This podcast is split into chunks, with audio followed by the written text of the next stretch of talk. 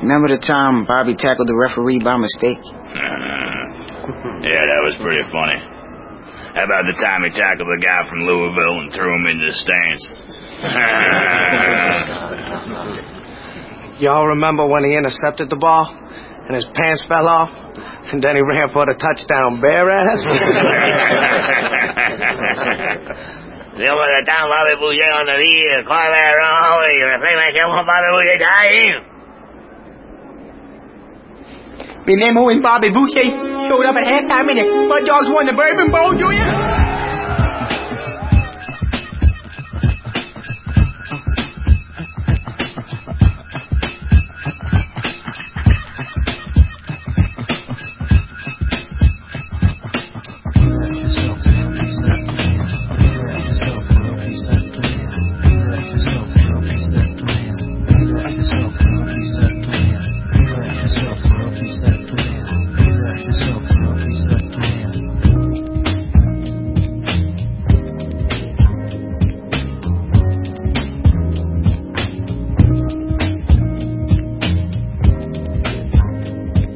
Brotherly Love Sports Podcast, episode 64. How we doing today? We're flying high with the Eagles and the Ravens. The real birds won today, boys. Fuck you. Beating the Browns in dominant fashion. Just kidding. They really had to hold on there to win that game. Thank you, CJ Mosley. But the Eagles, they wound up winning today. I'm here with Ian. This is Eggy. We got Matt Killian. We got Danny Jackson. We got Bob. We got Chad. We got a whole round table here today. How we doing, guys? Go Birds! Fly, Eagles, fly, baby. Not only did the Eagles get the dub, but the Bears beat the Vikings handily. Nah, Bears. The Bears. The Bears. So we snuck right into the playoffs. The football gods were in our corner today. Thank you to them. And I think we should just jump right into it and be like, beers for the boys. I'm going to go ahead and give it to the whole Bears organization. Mitch Trubinsky, well done. Khalil Mack, I love you, bro. Um, Kevin White, Allen Robinson. The list continues. Thank you to the Bears. My LaCroix for the Bears goes to for the Bears. Damn it. My LaCroix for the boys goes to uh, Nate Sudfeld, throwing a late fourth uh, quarter touchdown, his first of his career, and to the young man who uh, received the touchdown pass From Nelson Nelson Agu- Agholor. And then Sudfeld was like, wait, wait, wait, wait, I need this. I need this ball for my for my keepsake. And the kid gave him the ball. He's very gracious. So there you go, young fella. They got him a ball. They got him a real ball then. What, they like went back to the bench and got him a new one, right? Yeah, yeah, promptly. Right? That was like moments later, wasn't it? Yeah. like a minute later. He was good. He handled like a champ, and, and we're seeing here on the television. It was actually kind of cool. The Ravens were playing. The Steelers ended a little bit earlier, and the whole Heinz Field like didn't empty out, and the Steelers were on the field watching the end of the game. Sorry, Steelers. Sucks for you guys. On to you, Danny. Okay, my beers for the boys. Eggy kind of took mine. Nate started that. Sorry. Yeah. but um, Wendell Smallwood, he came out today, ran hard. Um, I was kind of hating on him earlier in the year, but that guy knows how to run downhill all the time. Yeah, runs hard. Yeah, Gotta give him that. How about Josh Adams and Negok? here you go. Go Love Irish. that. Killian, who you got, bro? Hello, everyone. oh wait, everyone do greetings real quick. welcome greetings. To, welcome to the Bro Love Cast. Pleased to be here. Uh, my beers for the boy goes to Nick Foles because Nick Foles is just awesome right now for the Eagles. Today he's setting an NFL record with 25 straight completions, which is unbelievable. And last game he threw his fourth all-time 400 plus yard passing game with the Eagles, breaking another long, long time owned franchise record, previously owned by uh, Sonny Jurgensen. I found that out from my older Eagles fran- fans. So, uh, so Nick Foles, you know, breaking records. Dude, Nick Foles, god damn, man. He brought the energy the past couple weeks, really turned the season around. Now we're in the playoffs. I love it, man. Dude. I'm so hyped. Oh, So uh, we talked a little bit about this earlier. It's been a great day for football this whole weekend. So fuck yeah. If Nick can't go wild card round, Wentz is gonna go. What do you guys think? Oh, I feel like he has to. I don't got I just want Nah, Foles he's- will be dude. I want fine, Foles man. be all right. This is That's his what, run. Schefter said. Right now, Yeah. like hot take, Yeah. I want Foles. I think. Yeah. I bet, I bet when he went into the tunnel and he That's started getting those chest That's pains, cool. they were probably You're- like, you're listen, cool shut it down. cool with that. You're Yeah. fine. Do you guys agree? You're If fine. Foles is healthy, good to go. We go Foles Yeah. over. Hell yeah. Yeah. All right. You mean if I just don't think is healthy? Sudfeld has like. There's no way he would play. No, like if, if Foles really got hurt today, He he got hurt. play next week. Does it mess up? Does it mess up went. Wentz's mentality if we ask Wentz to dress and start Foles? Oh yeah, it's got to be one or the other. Wentz is not going to dress.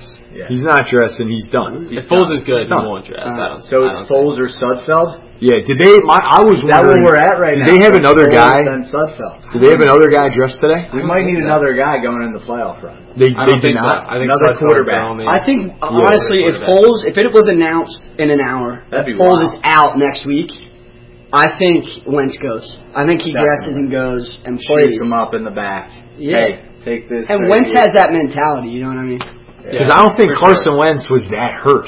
I feel like they they put him out when they lost the game and they were like, ah, season's over, dude. Let's, don't know. let's put you on a shelf. Back fracture's pretty serious. I don't know, man. But you guys know what I'm saying? We wouldn't be having this conversation if he wasn't He's like done. completely done. year. Yeah. My brother Uh, Danny, another Danny, I dad, agree. had a back fracture his freshman year of high school and was out an entire year, the exact same bone that Carson Wentz broke. So Yeah, take that, Aggie. yeah, put that in your playlist.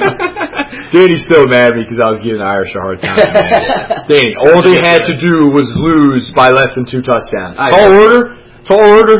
No, not a tall order. I agree. It was a terrible game, but they deserve to be there. That that argument is just. Nobody ever said they didn't deserve to be there. I just if said you went on, Georgia. if you went on Twitter yesterday, you would have seen it. Really? Yeah. What is Oh, Twitter? Just- I don't do that. Oh, you don't. I'll do It's, it's something the kids are doing. It's Yeah. something kind of like that, uh, kind of like that Snapchat stuff. All right, man. Yeah. All right, well, uh, let's get to that Mike Jensen interview. All right. Well, we're just jumping right into that, Ian. We were talking about football. It's a quick transition. Let's set this up. Set it up. right? We talk a lot about football with the Eagles here on the Bro Love Sports Podcast. We get a lot of uh, Sixers talk. Two really great teams, obviously. Despite that, this is a great college basketball town, right? And the Philadelphia Inquirer does tremendous work, you know, in the in the Daily News, Philly.com. So we wanted to bring in uh, Mike Jensen, Jensen off campus as he calls himself, to talk about some college basketball, get a little Big Five going because we're like right at the end of the non-con for college basketball. We're going to start the regular season here with conference scheduling. And I feel like this is a great time to, to talk a little college basketball. I think last time, Ian, this uh, this year, or excuse me, last year around this time, we had Lunardi on. So maybe we can get Joe in a little bit to talk about potential teams coming on in March. But yeah, Mike Jensen, Philadelphia uh, Inquirer columnist, joined us to talk about Big Five basketball, Temple football, and a whole host of other things dealing with Temple and uh, other sports here in Philadelphia. So let's roll right into that. Well, everybody, we always like talking about Eagles football.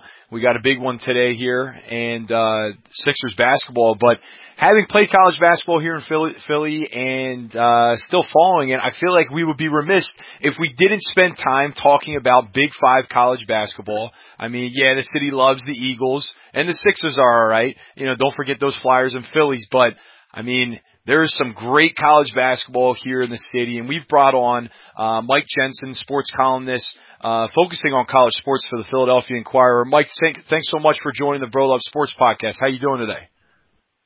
Sure, doing great, Eric. Thanks for having me. Thanks for having me, Ian.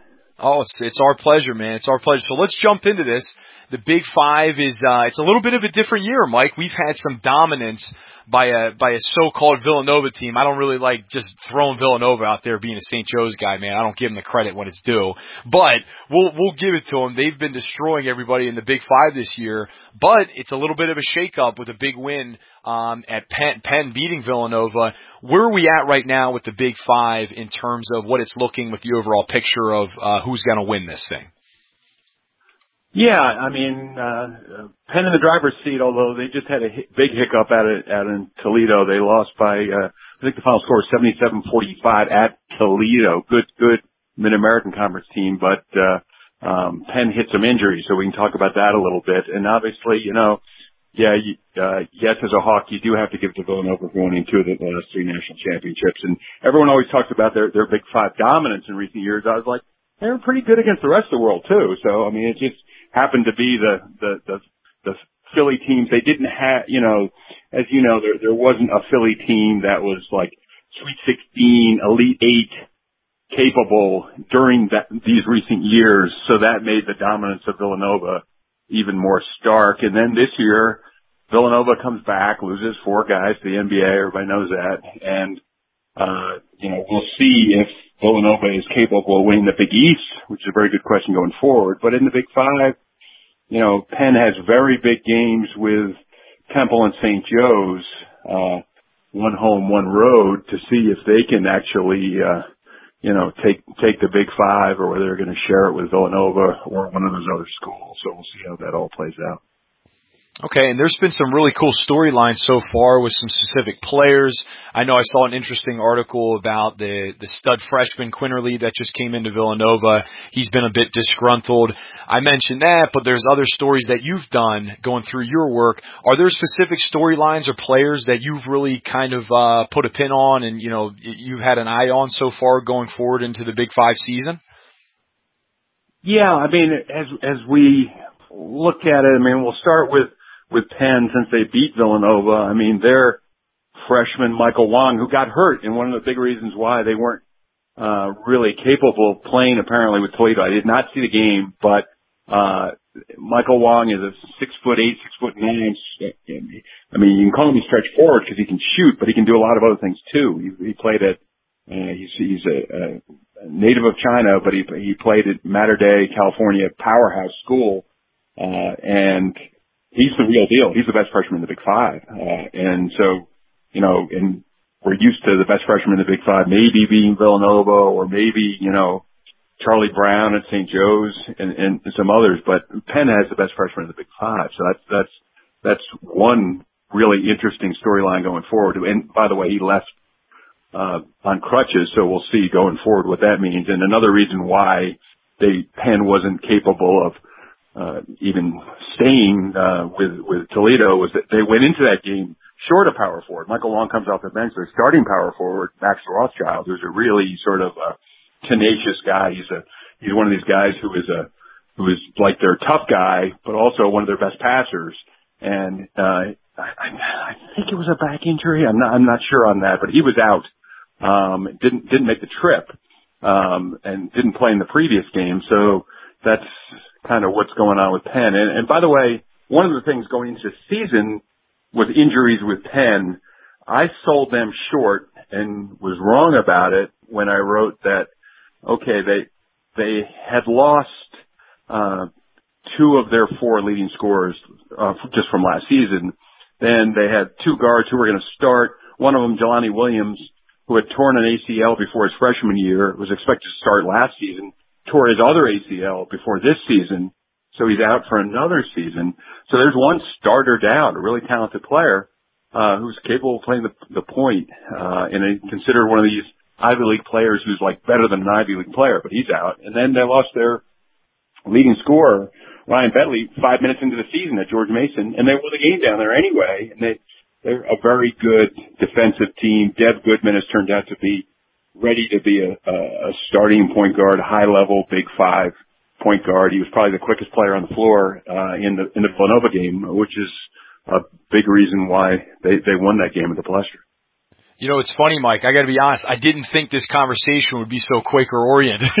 you know, you got you got well, a Villanova let's team give us is the one. team that, that that jumped out of the gate. Yeah, yeah, I know. no, I, and and and and I thought your Hawks uh was were going to be that team uh, that, and, and, I mean, a couple of things have happened. I mean, the lesser thing that happened was, uh, Oliva and Charlie Brown were injured, so they just, without those guys, they were not offensively capable of, of winning a game at Villanova, and, and they, they did not.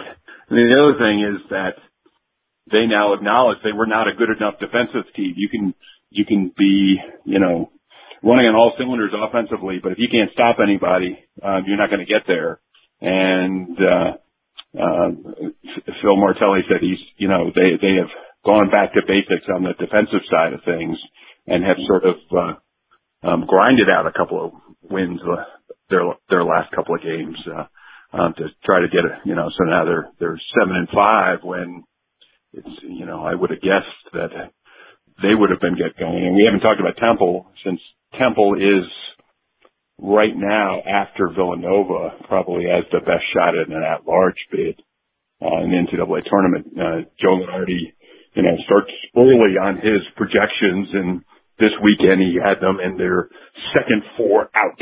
In other words, they're going to start, and I consider that significant. I don't consider that people say, "Oh, it's too early; it doesn't mean anything in December." It's like, no, November and December basketball is vitally important because you play all these games against teams that are sort of your competition for these at-large spots.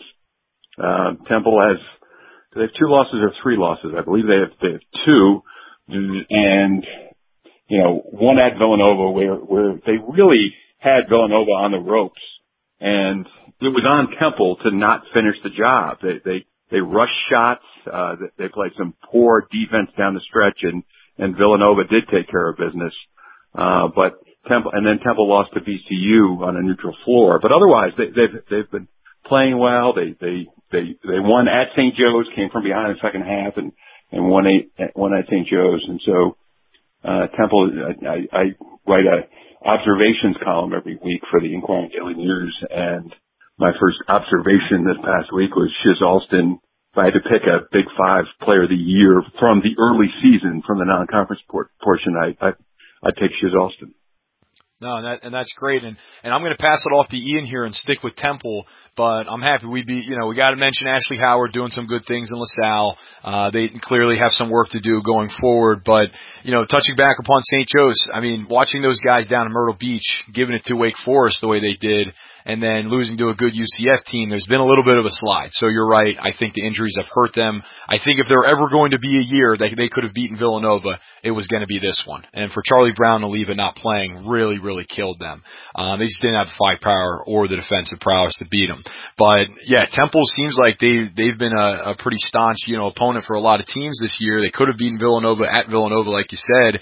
They are sitting at two losses. So I'm going to hand it over to Ian Mike. He's got some questions for you. He's getting all excited. He got all excited when you said Temple. I had to, you know, I had to give him like, you know, relax guy, you know, the Owls. We got enough time for him. So I'm going to let him ask you about Temple basketball and football because I know the gridiron over there, they had a good year as well. Sounds good. Thanks, Eggy. And, uh, yeah, Mike, I'm a, I'm a Temple alumni. Graduated in 2014. So a big Temple fan, and I've had great memories at uh, both the Liacouras Center and Lincoln Financial Field watching the Owls. But um, I wanted to get the latest on Temple's on-campus football stadium. I know they were seeking approval from the city about a year ago, but I haven't really heard much since.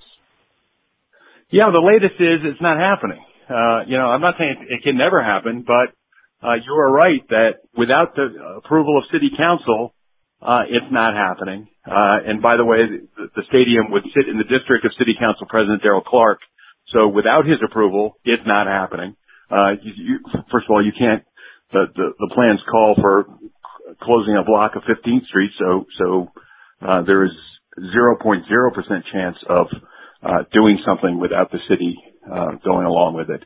And right now, the city has not gone along with it. This, you know, the, the neighborhood is enough people in the neighborhood have made it clear that they're not happy with the process um, and, and don't want the stadium. That um, they, you know, Temple has not convinced the neighborhood that it's ready, and if they haven't convinced the representative of the neighborhood it's ready, it, it's not happening. I mean, we could have a whole separate. We could go this entire podcast of whether Temple should have a stadium um, or or not.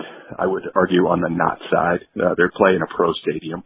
Um, and I wrote a column about how if they open their own stadium, that if there is this slight, slight door to the ACC, everyone always looks for the Power Five for natural reasons, that they would actually be opening a door for Villanova. I wrote a column about this, that, that if they, if they put their own stadium on campus and then, and because right now, if the ACC decided ACC network is starting, they, they want to come to Philadelphia um, then they have to come to Temple. Um, that's their own choice. Uh, Villanova doesn't have, you know, an, an ACC program. Uh, obviously, they're not a FCS program or FBS program. They're an FCS program. They're one level down.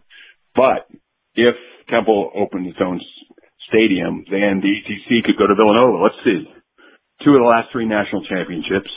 Um, you know, a serious fan base. You want to you want to up your program and play at the link, uh, then come to the ACC. So I I don't even like it on strategic grounds, is what I'm saying, and uh, nor do I think uh, um, Temple could you know, if if they said it was going to cost 130 million, let, let's double that by now. So, you know, if if you as a student wanted to pay for that, then I guess then that'd be the only reason to do it. Yeah, and that's interesting because, you know, I think a lot of fans think it would actually help the program for players that want to play in front of a, a packed stadium, but it sounds like it would actually hurt the program, which is pretty interesting. But Another well, question for you. Do you think? I, well, I think it's a many angle thing, though. I, I agree with you that that in a perfect world you wouldn't be playing in a 65,000 seat stadium. You'd be playing in a 25,000 seat stadium. But then then you're a mid major. Then then you're accepting the fact that you're a mid major, and and uh, that's that's I, I don't believe that would be a step up for the program. Right. Do you do you see Temple football or at least the coaches that come in and out as a stepping stone for their career? I mean, we have Al Golden who left, Steve Addazio, Matt Rhule, uh, Geoff Collins, and, and possibly even more coaches before my time at Temple, but those are the ones that I know of. No, um, only, think no, coaches, you got it exactly right. It, it started with Al Golden and, and, uh, uh, the, the coaches, the three coaches before him had all been fired. Uh, four coaches before him had all been fired. Uh, you can go back to Wayne Hardin, who retired, then the next four coaches, including Bruce Arians, who turned out to be you know, an NFL coach of the year, uh, that, that was how tough a job Temple was. You know, he was winning four and five games, uh, and one year, you know, got to seven. So those were tough times. Now, this is absolutely a stepping stone job, and it's shown that you get, you know, Manny Diaz has a quality resume. And by the way, I don't know if you saw the news in the last half hour. We're talking Sunday afternoon. Uh, Miami coach Mark Richt just announced he's leaving Miami um, which is very interesting since Manny Diaz would have been on the short list for the Hurricanes, uh, you know, to succeed as boss. I don't, I have no idea what they're doing down there, but it's, it's very interesting. But yeah, for, for Temple, that's what it is. In a perfect world, you get somebody like Matt Rhule who stays, you know, four years until he got an offer that he just could not refuse. And I want to say Baylor gave him six years, I'm thinking, and, you know, at, at big time money. And so, you know, made it made it worth his while to the point that he actually turned down the Oregon job to take the Baylor job. Uh, is, is the way the reporting came out in the end on that a few years ago. So no, Temple is a good a good job, and it's very tough for it not to be a stepping stone job. Same as the rest okay. of the AC, by the way. I mean, that's that's that's the way that that league. It's not a Power Five league. Uh, it's the sixth best league. So the best coaches in the sixth best league move up to the first, second, third, fourth, and fifth best leagues. Right. So you mentioned Manny Diaz. He seems like a defensive-minded coach. I know he used to be a linebackers coach. Seems like a players coach. He uh, stuck around with Miami for the bowl game, and people were definitely uh, very appreciative of that. So, what are your thoughts on Manny Diaz and his fit with the Temple Owls? Yeah, I wrote a column. My only concern about Manny Diaz is that he might be too good, and that you might lose him too quickly. Uh, and I mean, I'm not expecting him, you know, I didn't mean two weeks. I didn't mean he's going to go back to Miami, but I, the thought was he's a Florida State grad and things aren't going great there. And between Florida State and Miami, at some point, he's a Florida guy. And I think in addition to being a, obviously a very good defensive coordinator, as you said, both, uh, you know, at previous stops, not just at Miami, Mississippi State before then and previous stops before then, he's also a very, very good communicator. Uh, so that, I mean, I, I look at head coaches. I think that's vitally important. Coordinators can be wonks. They need to be play callers and, and, and outthink the other guy. But a head coach has to be a good recruiter, has to be a good sportsman for the program. And I think Diaz check all those boxes. The, the one box he doesn't check is, you know, how long is he, is he going to stay around? And people can say all they want about, oh, we'll just go hire the next guy. Well, it's like, okay, Temple just lost two bowl games in the two years that the coach has left. Uh, and, and, you know, I, I, I pointed out, you can't put that on Ed Foley, the interim coach for both of them at all. I mean, he was put in an untenable spot, uh, and in, you know they they they laid a real egg uh, against against Duke this year, and they laid an egg against Wake Forest two years ago, and it, and it's it's just too much to expect, uh, you know, cohesion when the whole program is in the middle of upheaval. I mean, it's just the way it is. Right. Do you think that uh, the Temple Owls will ever have as great of a team as the team with Matakevich when they beat Penn State and almost Notre Dame in the same year? I mean, I don't know if they can ever do that. I mean, can they have as good players and have good? I mean, without having those teams on the schedule, it's really hard to say. I, I don't think you can recreate the the the magic of that season very very easily. Uh, you know, you'd almost have to, you know, if they go to an 18 bowl game, you know, represent or 18 playoffs. Sorry, you'd have to be the team that represents the non-power five. Uh, and, and presumably there would be a team. You'd have to be that team like Central Florida's been the last couple of years because, I mean, they closed down Market Street for, for game day on, you know, on, on, on ESPN before the Notre Dame game. And that was just all that stuff. The Penn State game was, was, uh, incredible. I mean, they, they just, I mean, they, they tore them up. I mean, they didn't just, how many times did they sack Hackenberg? Was it, was it 10 times? Seven times? 10 times?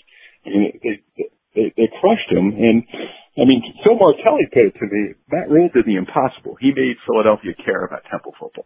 Uh, it wasn't just Temple people there. Everyone was, you know, seeing what was going on with Temple that year. So I guess in the long-winded answer to your question is no. All right. Well, I know you do some work with Penn State football as well. Can you give us a little prediction and brief preview of their Citrus Bowl matchup against Kentucky? Yeah, I, I mean, uh, they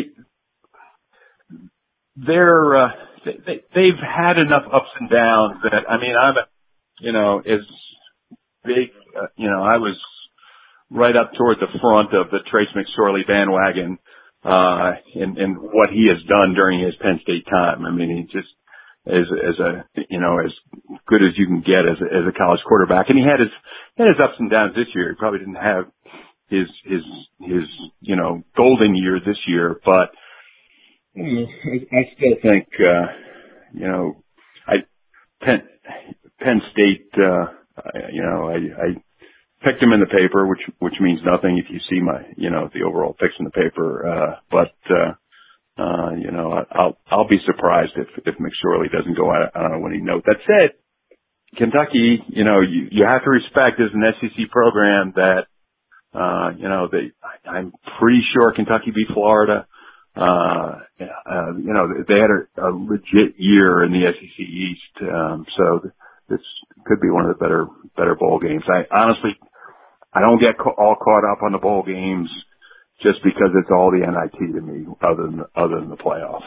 And as it turns out, the semifinals almost were that way too. It's like, you know, we we could have uh, we could have agreed in August. Okay, let's have Alabama play Clemson for the national championship, and here we are. Right. And um, do you see Tra- Trace McSorley as an NFL prospect? Do you think he has the shot to be the next Baker Mayfield? He is similarly built. And who do you think the successor of Trace McSorley is at Penn State?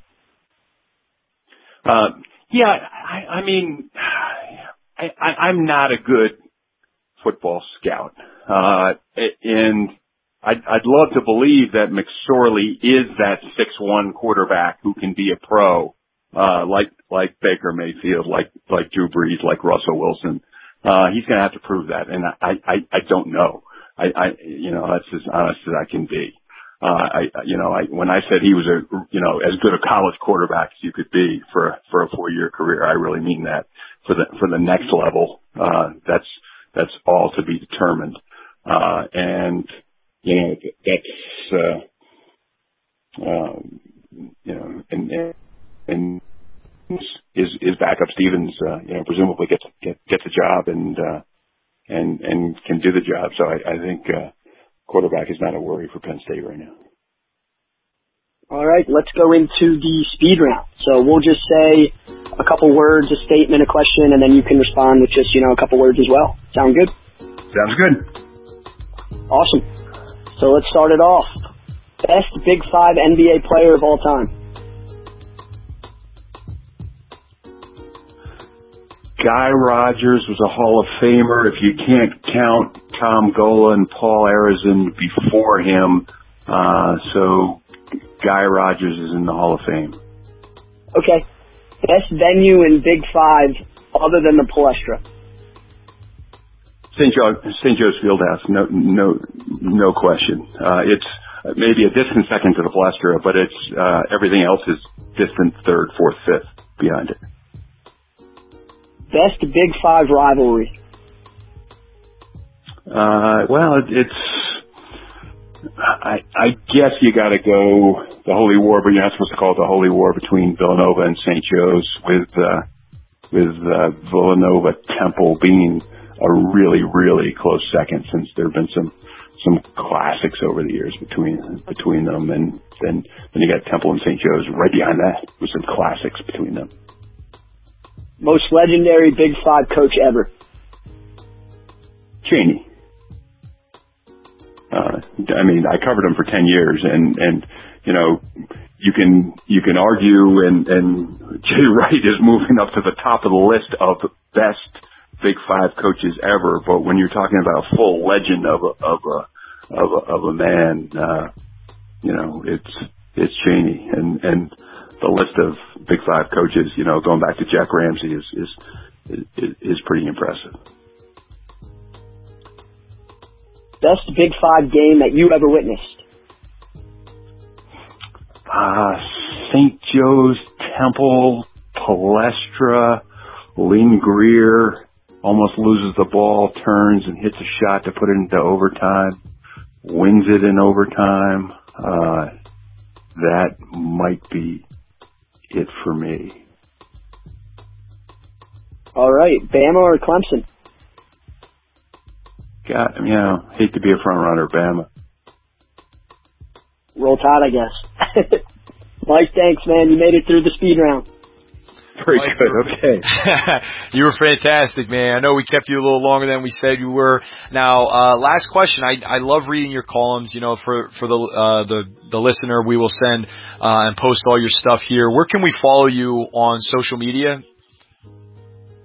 Sure. I mean, you can find me on Facebook because it's basically a professional page, and uh, Jensen off campus on on on Twitter, and then uh, you know everything's on on Philly.com all the time, almost almost instantly. So uh, thanks for having me. Oh, it's our pleasure. I know you've done so many great special interest stories and, and such, so we'll look forward to seeing those in the future. So, so Mike Jensen, thanks again. The Brotherly Love Sports podcast is indebted to your knowledge, and we'll hope to have you soon, man. Take it easy.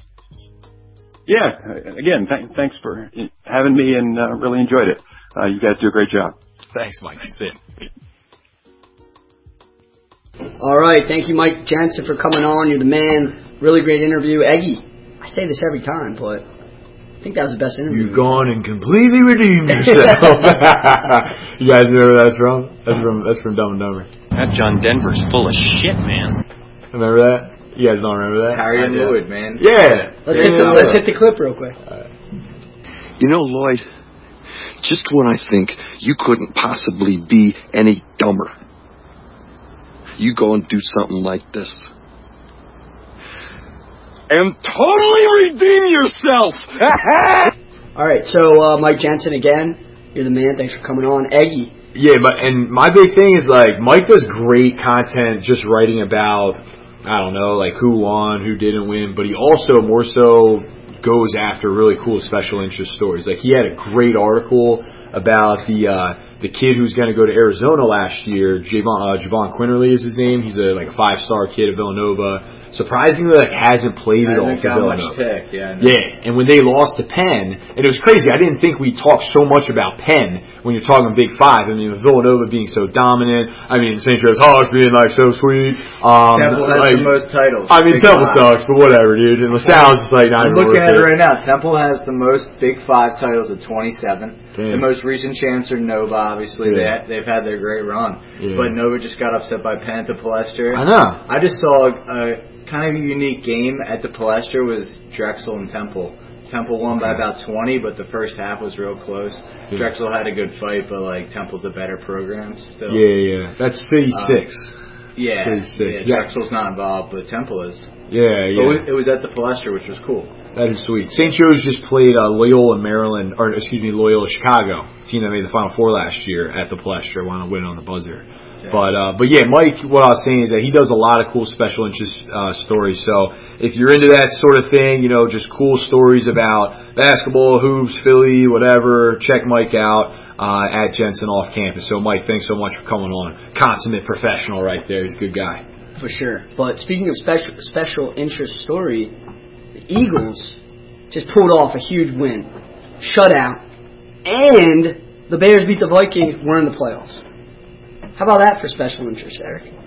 I mean, I'm I'm especially interested in this. And and and guys, guys, like I I don't know if I want to get into this. If you guys really want to get into this argument, I will. What? But like, if ever there, and I, I don't know if we mentioned this on air last time, but if there ever a storyline about the Eagles being an underdog, it's this year rather than last year. Definitely. This is a Yeah. true underdog team with a compelling storyline that is like defying logic. Apparently, did not have the tools to win, especially if you're thinking about what they did in LA and then what they did against Houston. And now this this week just seemed like a formality when they were wrapping it up. I mean, this is a if it ever there were a time to break out the stupid dog mask, do it right now. do it right now. And you know what underdogs is? It's a hungry dog. So so yeah, that's a good story. Well, hey, I would argue to say that we're more thieves, man. We're just stealing seasons. The Vikings deserve to be in the playoffs, and they're not. Put your ski black mask on, baby, because we're out here stealing wins, stealing seasons. We're in the playoffs. We got the Bears, round one. Second year quarterback Mitch, Danny Jackson. What do you think, dude? What are your feelings going into this playoff matchup? Ah, I think that if Nick Foles is able to win one game, I just wouldn't want to play the Eagle, the Eagles, because I mean, you saw the magic they had last year, where Nick Foles, the unsuspecting guy, comes down, wins the Super Bowl MVP, and I just wouldn't want to play us. Like we were talking, like I, if I were another team, I'd rather play Dallas than Philly, you know, even though they won the division, but it's just a team you don't want to run into. I think. So NBC just had the AFC, NFC playoff picture on. You got Seattle and Dallas playing, and then the Eagles and Bears playing. And if the Eagles win that game, they get a rematch in the same place that they just won a hell of a game in, in LA. I mean, that's that's Yeah. not a bad setup, right? I mean, the the Rams. I, didn't we mention Todd Gurley's been out? He's gonna, you know, he's gonna have to be, you know, getting back going and stuff. I I, I don't know. I think that's a pretty good. If you're looking for a road to get back to the NFC Championship, Yeah. probably the more preferable one compared to going down to New Orleans, where psychologically it'd probably be a little bit more difficult after that thrashing they had down in New Orleans, right? Oh yeah, I mean losing by 40, it's like. you Is that how much it was? It was around, it was around 40, yeah. yeah, yeah. Well, the Saints are a good Yeah, team, man. And, and I'm looking at the AFC. We got Chargers, Ravens, go Ravens, and then the Colts and Texans, right, or the other wild card team, and the and the Chiefs and the and the Pats get the first round bye. I'm happy the Ravens got in, boys. Last couple years, they've kind of flaked out. Barring a miraculous win against the uh, the Chiefs, which was like like Pat Mahomes pulled out some shit, man, for that game. Like the Ravens and Lamar Jackson, they would have been like seven and zero over this past stretch. It was unbelievable. So I mean, Steelers suck. Sorry, JN. Bunch of losers. Yins are a bunch of losers. Go drink some pop and have a fucking Clementi Brothers out on the golf course because you're going home, baby. Yeah, man. You know, rag on the Steelers today, dude. I love it. Dude, I have some family, extended family out in Pittsburgh. Ah, they're losers too, man. Here we go. They're gonna be so pissed when Here we go. this. I love it. Let me hear about it, Ian. All right, I love I'll, man, I'll let you know when I get those texts. that you're asshole. Alright. But uh, so what do you guys think? Can Nick do it again? Matt, Killian. I think it's not going to be totally reliant on Nick this run. Like we need a better run game than we had last year. 'Cause We had a good run game last year. We did, but we we need Josh Adams, who's a rookie, right? Second year rookie from Notre Dame. Shout out. Uh, he had our most rushing yards today with 85 on 20 carries. So I just think we need that or even better going forward to win a playoff game. Definitely. You know, and and then we got to get some yards out of Sproles. And Nelson Agholor had a touchdown today. You know, that was a big overturned play. So we're having these like breakout chunk yard plays, and you know, we signed Tate. I'm kind of harsh on on Tate, but uh, let's talk about Golden Tate maybe. Yeah, I think we're. I think we have more depth at the wideout position than we did going into the playoffs last year.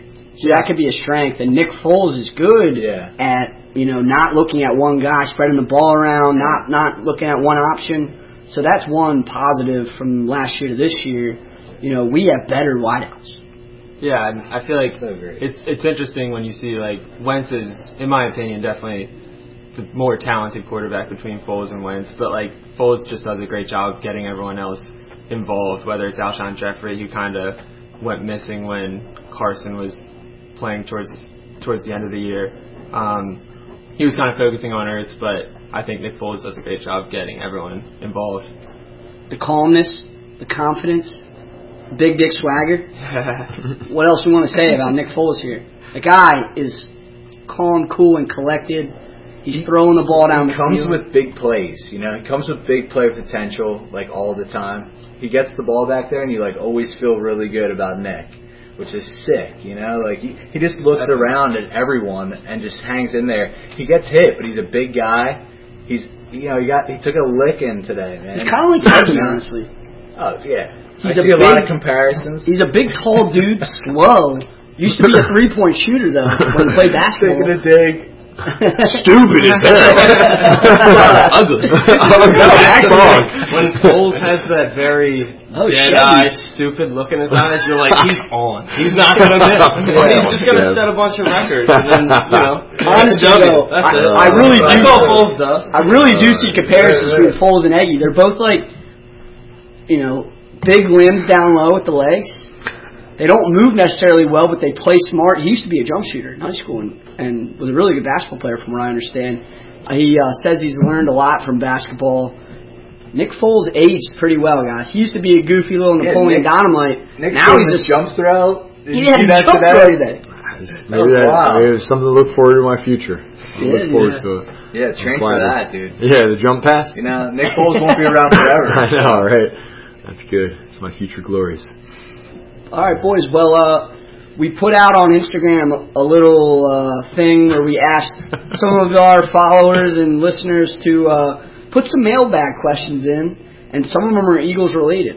So I'll go through them real quick and ask you guys, and you know we'll we'll trend towards outer topics that aren't the Eagles. But let's start with the Eagles ones. I just want to know, like, I asked Ian who it was because Ian sent them to me. He's like, dude, we got a lot of mailbag mailbag questions. I was like, surprised okay, how many we cool. So I look at, it, I'm like, all right, so we're gonna talk about Eagles and conspiracy theories. So let's do it. Without further ado. All right, let's start with one minute. What's the best one here?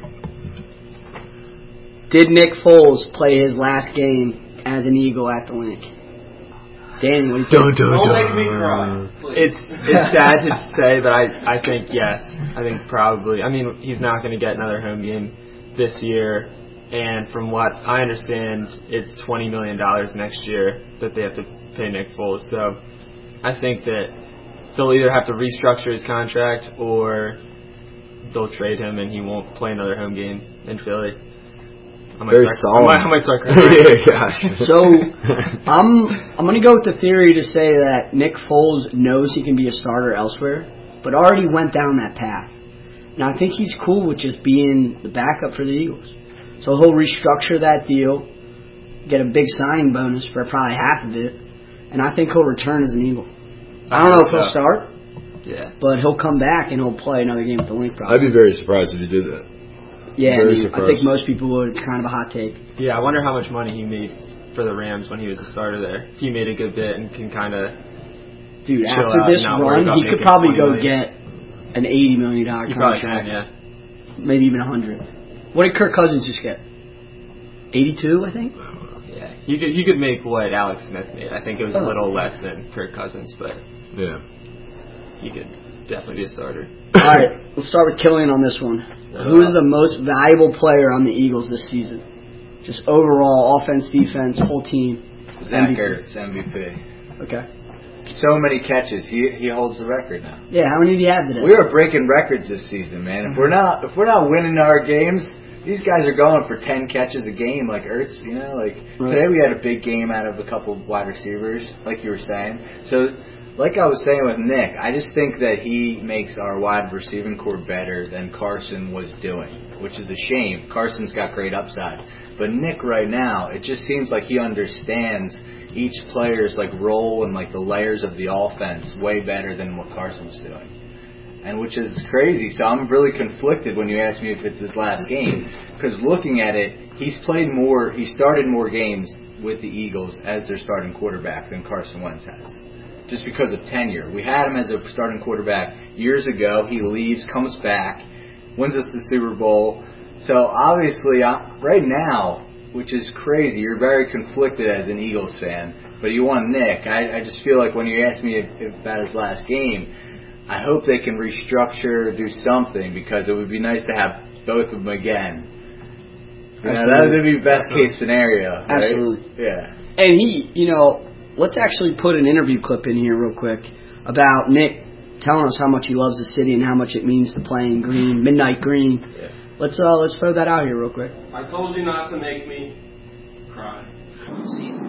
Did it hurt you because the people last time? Yeah, it did. It did. Um, it's uh, it's emotional. Um, I, like I said, I love playing in Philly. Um, I, I knew this was, you know, there's a chance this could be it, and you know, I don't think about the future, but I, I am aware of that because this city means a lot to me. This team means a lot to me. Wearing that jersey means a lot to me.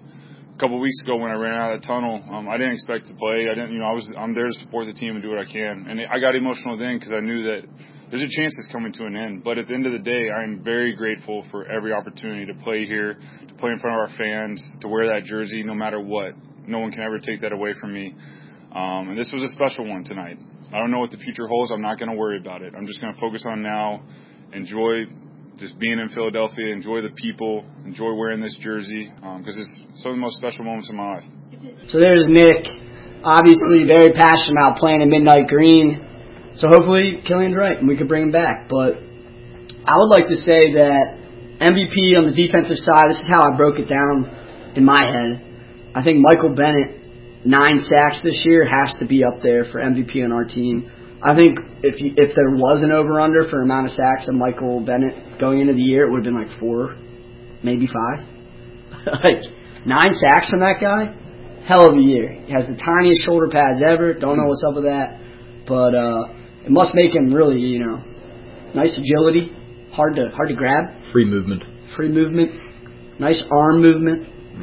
Gotta get that So is that your MVP? No, I'm just going through it here in my head. I think Matthew Jenkins is up there on the defensive end. Well, are we picking one or picking multiples? Ian's, Ian's going like real deep into this. We Yeah. got other mailbag questions. We're, we, gotta, we gotta get the fucking flat Earth here, man. Yo, first of all, one last thing.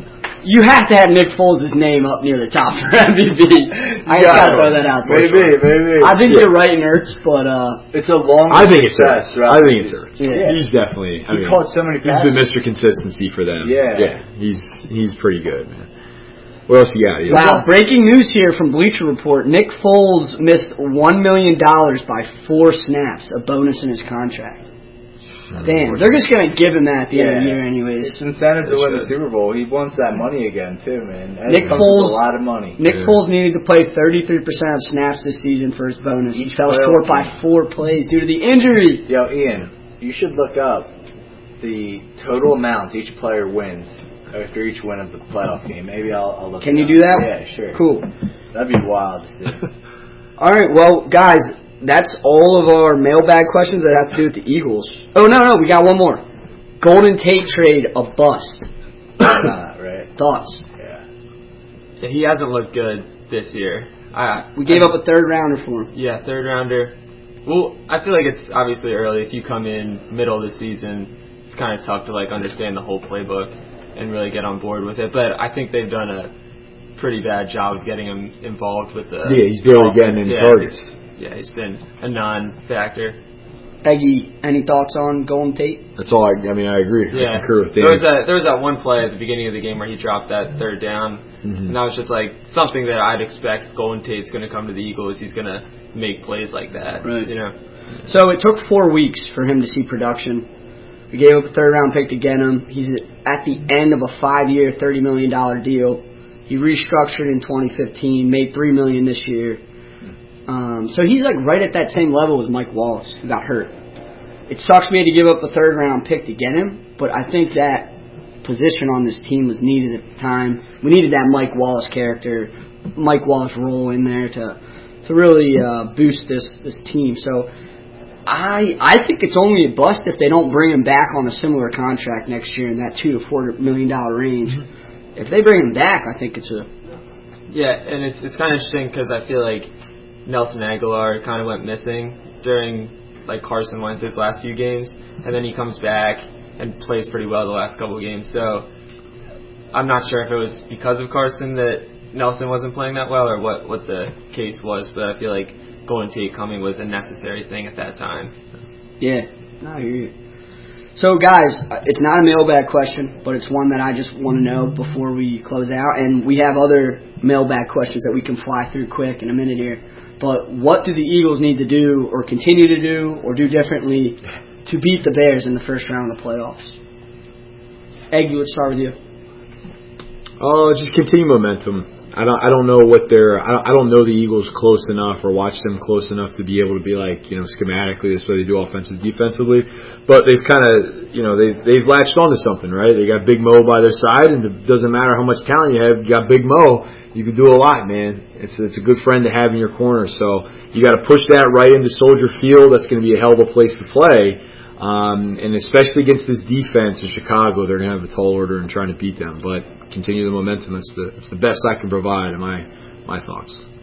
Yeah, I think one of the big things is just blocking Khalil Mack because I mean you see that guy can change games just by himself, which is not something you see too often on the defensive side of the ball.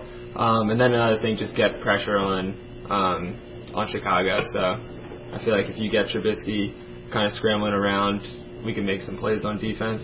You see teams game plan for running backs. You see teams game plan for wideouts, all sorts of positions, tight ends. It's not often you have to game plan for a linebacker. He's probably the best in the whole whole league. So it's pretty interesting. I agree. Yeah, you, you probably have to have him double teamed like almost every play. You know, if you don't want him coming back and strip sacking. Nick Foles. Foles, yeah. Killian, any thoughts on what we're going to need to do? And I think it's going to be a really difficult time for the offensive line of the Eagles because the defense in front of the you know the Bears is going to be one of the best they've ever seen. The stunts are going to be unreal, like up front, schematically probably. I assume, you know, because the defense there is like highly touted this year. Khalil Mack, Mack signing has helped a lot for sure. Um, I think we just need to, like I said, run the ball consistently. Like obviously, there's going to be pass heavy offense because that's what the the league does now. It's like high scoring, high high efficiency, and I feel really good because Nick's playing well, and Adam Schefter just tweeted he's okay. They said. So if Adam Schefter tweeted it, you know, I'm feeling pretty confident. I trust Adam. Yeah, you know, it's funny what Twitter does for your emotions, but uh, I think one thing uh, we need to continue to do is Nick Foles gets the ball out on average milliseconds quicker than Carson. I think that'll be key against the Bears. I think he's going to need to really get the ball out, not sit on it, throw the ball away at times. Um, but you can't let Khalil Mack change the game with a strip sack or something Yeah. stupid like that. So, cool. Have faith in Lane. a lot of people taking really hot takes right now. Like I'm reading headlines. It's pretty funny. You know, we got someone just saying Eagles completely unlikely for a run to playoffs with win and the Vikings lost. Obviously, we just got in. Some people are just writing us off. You know, you're gonna get that at the last seeded team, right? Underdogs run faster. Hungry dogs. True. and underdogs. Whatever you say. All right. Shout out Kelce. He did a great job with all those QB sneaks. Yeah, he did. He's really good up front. So maybe we'll be all right, dude. We got my uh my little sister a dog for Christmas, Yeah. and we all put names in a hat, even though we knew she was just gonna pick a random one. Yeah. And I put Kelsey in there, like maybe Sounds she like think it, Jason Kelce. yeah, and maybe she wouldn't know. She was like, "This is that Eagles guy," and like threw the piece of paper and was like, "Not about it." No, that's funny. All right, let's get to some of these more outlandish questions in the mailbag. All right, Let's do it. Eggy, I'm gonna rely on you for some of these crazy ones. All right, we don't need to dwell on these too much. Just Uh. quick answers, and we'll move on. 'cause it's fucking ridiculous. All right, we All right. need to ask everybody what their thoughts are. what is it? Uh, when did we land on the moon? This came up because Kyrie Irving questioned it as a joke. P- He got a lot of um, backlash from that, and he was like, "Dude, it was a joke." So, what do you think? Did we land on the moon Yeah. in uh, what was it, 1969? We Yes. did it. We definitely did. Yeah, I think we did. Alright, no questions asked there. Says Ren Stevens. I'm gonna go ahead and Eden say, Stevens even radio. if we faked it at that point, because like you know we were what, racing the Russians at that time, I'm gonna go ahead and say we've definitely been there since. If we didn't at that time, so Yeah. dumb question. Yeah, we land on the moon. Right? Yeah. All right. Uh, what are your New Year New Year's resolutions, boys? Getting deep. this was asked. this was I, asked don't of think us. I, I haven't thought of mine yet. I believe Yeah, it. I'm probably gonna do whatever Eggy does, to be honest. I was hoping to read physical books, like read more books. I'm like, in. re- you know what I'm saying? I'm in on that. Okay, I'm yeah. too. All right, nice. Because you can do you know, Audible's great, uh, podcast, podcasts are great, love them, you know. But I want to just like read a real physical book because that doesn't happen that much anymore. You know what I mean? Yeah. So I just finished the Jungle Book. okay. I had Tarzan on deck. He's like, I just finished green eggs and ham. it was great. I just finished the Jungle Book. Great read. Uh, maybe I'll pass it along to one of you guys. Had Tarzan on deck, but I got Nick Foles' book, Believe It, for Christmas, so I'm gonna have to put that in there. Tarzan's gonna have to send When me was, a show. when was that published? This all season. Okay. Yeah. After the Super Bowl. Yeah. Nice. So Eggy, good job. We'll move on. Thanks. I I think, didn't we do can, I think we can all do a little bit more reading. All right, Reading is. Kyrie on the Sixers. How many rings do we get on this current team? Just throw him into the current squad. Don't give up anything to get him. That's like very unrealistic. All right. Say that first. All right. So you want to say that we give up something? We would have to, but that's besides the fact. Let's do it your way. Okay. We'd probably win. We'd definitely come out of the East immediately, right? Yeah. And then we'd hopefully get like a not hot West Coast team in the championship and win. So I would say if that happens, three. Would they beat the Warriors? I don't even know if span. they beat the Warriors. That's a good call as well. Like It's a good run. focused, good Right. Warriors team. Like I don't even know if they beat Yeah. them. Warriors aren't playing that hot right now, but I bet they turn it on Yeah, by playoff. they have. Yeah. they have world class like basketball players. And KD is like my favorite in the league right now, probably. Yeah. He- what he's doing and scoring at will is like so awesome. Yeah. Who asked that question? I don't know. This is a stupid question. Oh, my my cousin Nick DeMarco. Come on, Nick. Shout out Nick DeMarco. Fucking Nick. Big time. Big time. Right? Did he say? no, no, no. I made up that part where we wouldn't have to get rid of that. that was me, not Nick. Shout out Nick. Great soccer player. You're a Catholic. Sorry, Nick. Nick. All right, Nick. Uh, All right, what else you got? When is the next Caps update? Asking for a friend. Oh yeah, you this is my was? this is my brother said this shit. My I was with my dad. I was visiting my little nephew yesterday, and uh, my dad pretty much like the whole time because I was like, "Yeah, we got Mike Jensen coming on." He's like, "Wait, wait, wait, like." Are, are we gonna do like an NHL preview again? Like it's mid-season, we got a lot of modes. Yeah, yeah. like literally, your dad literally for like an hour. nasty. He was, like- you know, any chance he could, he'd be like, "So, I mean, am I getting back on here?" Or you know, and I was like, "Dad, no, man, we don't want you. We don't want you." To, we don't, I told her, I told her we replaced him with Jensen. So, so yeah, Dad, if you're listening to this, I love you, man. Um, we want you back on, and let's get Joey back. Is that Joe like his? Is that his way of saying like he wants back on too? I think. I mean, he, we should bring him back on because he's probably a little sad with that Vikings loss tonight. Yeah, Joe's a big Vikings. Joe does a good job on the podcast. You know, he brings some good good comments. The, that's what we were talking. Like these guys, Shout they Joe. yeah, Joe Joe Kindler. He's a great researcher. You know, he's a nice guy. Joe's he, the did- man. he does a good job. He's like a real big Caps fan. You know, I like the Caps, so I'm not like a huge right. I'm not like a huge fan. Yeah. So they they keep they keep me up on it. Okay. Um, All right. Next one. Is the Earth flat? I'm gonna go ahead and say no. No. I'm gonna say no. Nah, I said no. I'm gonna say no. I'm gonna And say no. This this argument's funny because like it's hard to like argue against the Earth is round, like against the fact that people are saying the Earth is flat. But you basically just have to trust all the people that dedicate their lives to science that are telling you, dude, it's I agree. it's fucking round. I don't know, man. Spherical. No one's been. The only It's- way to really prove it is to go far enough away from Earth to see that it's round. But none of us here in this room have done that. I'm never ever gonna do that. These these are good. They I like sound being grounded here. yeah, I know. These, Sometimes that flies. That's but about it. I appreciate like everyone's getting mad at Kyrie for doing this, but I appreciate it because I think every once in a while we need to like step back and wonder how we get what we perceive to be truth, and like you have to question what it is that's truthful, right? Well, like of course you know we landed on the moon. Of course the Earth is flat.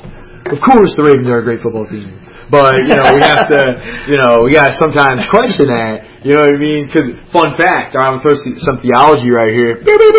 Theology. All right. uh, you know, Galileo, right, 16th century astronomer, says that the Earth is not flat. It wasn't until 1992 that the church officially recognized that Galileo was right and that they apologized for it. So how crazy is that? So despite the objective truth of that, Shout out you Galileo. know, uh, a great shout out Galileo. Boost to the board goes Galileo Galilei, our favorite astronomer out there. How crazy is that? 1990 fucking two wonder, or three. Was, was the church just really late on that, or like, did everyone else acknowledge it? Yes, yes, exactly. So I think the church is like real big with conspiracies too, or something. So I mean, Yeah. isn't that fucked up, man? That's Yeah, that is- that's crazy. big. I, think, I think Steph Curry was the one recently who said the Earth was flat, like on a podcast he- or something like that. And So then Kyrie was a famous one. yeah, yeah, Kyrie said it first, and He then, came on the JJ Redick podcast, Mhm. and JJ was just like, "Bro, like, what's up with that?" Why are they saying that shit? But I think it's in that spirit, like Kyrie- the spirit of just Right. Kyrie was just like, "Dude, I get bothered by the media my 24 hours a day. I just want to mess with them a little bit," and that's what that was. Really? Yeah. That's interesting. Yeah, because I guess I think I after that. Yeah. I after, that after. Steph said it, uh, like NASA like contacted him and was like, So that was the movie. Yeah, I saw that. That was the movie. Oh, that was the And they were like, "We'll Okay, give you a tour or something." Okay. Yeah. Though Yeah, that's right. That's right. I would not put it past the United States government in the late 1960s to say that they were doing something that the Russians didn't. Right? Yeah. I mean, that's not that's not a far fetched thing to say. Right, but you know we've done that since then. I know, but just objectively speaking, to say the United States government would covertly do something in a public manner to uh, you know assuage kind of opinions or beliefs to make it seem like we were as superior as we were, You're not it would not put not it past we're not putting it past the United States government to do that, right? We're the best. So that's like my my mom's grandfather apparently was like real big about like we didn't go to the moon. He said he said it was like you know just staged or something, I believe him. which is pretty fun. If you're not cheating, you're not believe trying. Yeah, but I mean this is a It, funny it like doesn't yeah. seem that far fetched. I get your point Nah, though, nah, because like yeah. then you didn't have like the sources of like checking in on exactly. like, like an open forum kind of. I mean, Twitter sounds kind of lame. No, it was like whatever But- they broadcast on television, Right, you exactly. watch, Yeah, right? exactly. So they You just like one source of- brainwashed all of America to think we did it. Yeah, dude, What is the television? what is truth? what is truth? What is it? Now What we're is- talking. Oh, What is oh, truth, man? Dude, are we living in? But big conversation last night with my friend was: Are we living in a simulated reality? that one. Right. So out of all the big like recent, I'm real big. I'm real big into AI, like artificial intelligence, fascinating to me. Multiverses, crazy got out of ideas, right? But the idea of whether we're living in a computer-generated simulation because some like great intelligent being is controlling us, I'm just like, I don't see it, man. I don't see it. I don't know. Yo, Elon Musk. What's Chef? Elon Musk believes that, and I'm so tired of that guy. Like I'm he's tired. always he's He's always nuts, saying man. something. Yeah, and he believes that we're living in. He talked about it on Joe Rogan, honestly. That's where I heard Yeah. that. I was trying to think. But, Yeah, yeah. so Elon, if you're listening, you're full of shit. Yeah, yeah, but, but dude, share. Please invest in the podcast and please share it. I met with Elon Musk, actually. I think he's cool. He's, he's pretty One of his like comments on that is like if you look at I guess from like 1990s like how far technology has gone from 1990s till now. Like I mean we didn't really have cell phones back then. And all so if you were to take like thousands of years from now could they have created a simulation too like just with advancements in technology? Like that's one of his points is that if if you look at how quickly technology has like increased. But like it, it's such a abstract kind of theory. Yeah, Yeah, it's the pretty same- sweet. yeah. All right, mailbags. I appreciate that. Sorry for giving you a hard time there, Nick. That was a good question. All right, I was being a little bit of a jerk there. We were letting it fly. That was the Kyrie one, bro. I know, but I was, you know, I'm dwelling on it. I just thought of it, and I just wanted to apologize again. Yeah, 'Cause and I he knows my cousins. He comes on our family vacation every Yeah. now and then. So I appreciate submissions. Yeah. Yeah. Well, we're not done yet, actually. Yeah. Well, let- uh, let's wrap it up, man. We're getting right, over an hour. it's one- over we'll an hour. You know, we We'll do don't- it quick. We'll do it quick. You know, we got Jensen on. This Yeah, one is Eric. especially for Eggy. And Oh. I made the, like Jensen. the It's person, gonna be- it's the, gonna be- the person made me promise not to say who it was because it's a funny one. Dude, all right. I mean, clearly, I want you to tell me who it was.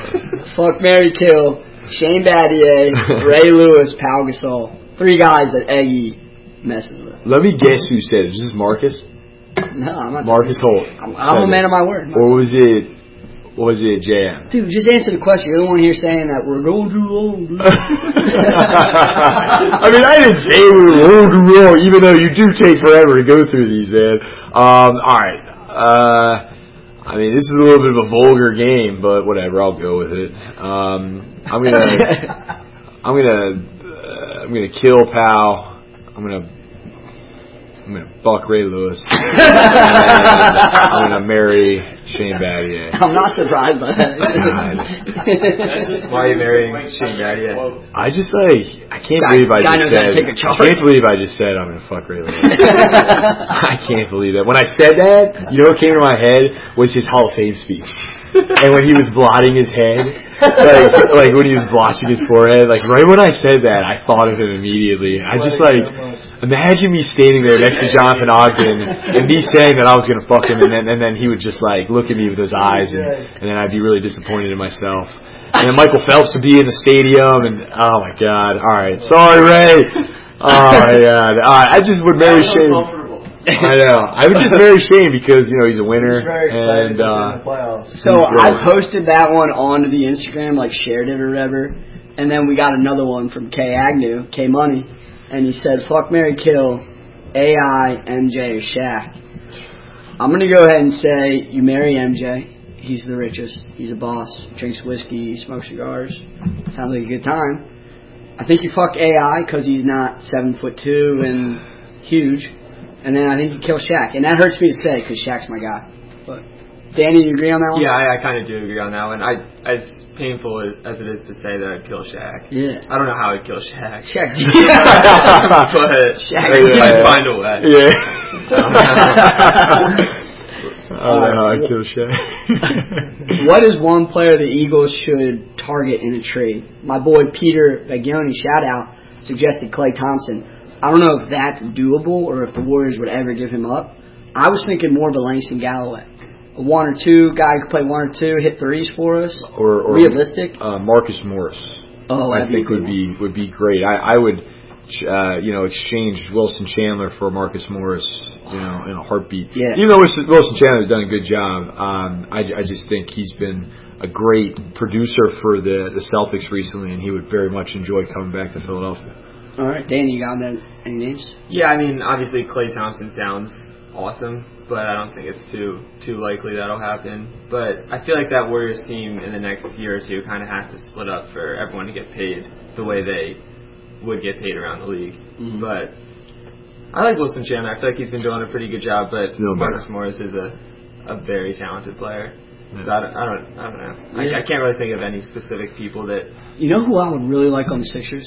Who's that? Eric Bledsoe.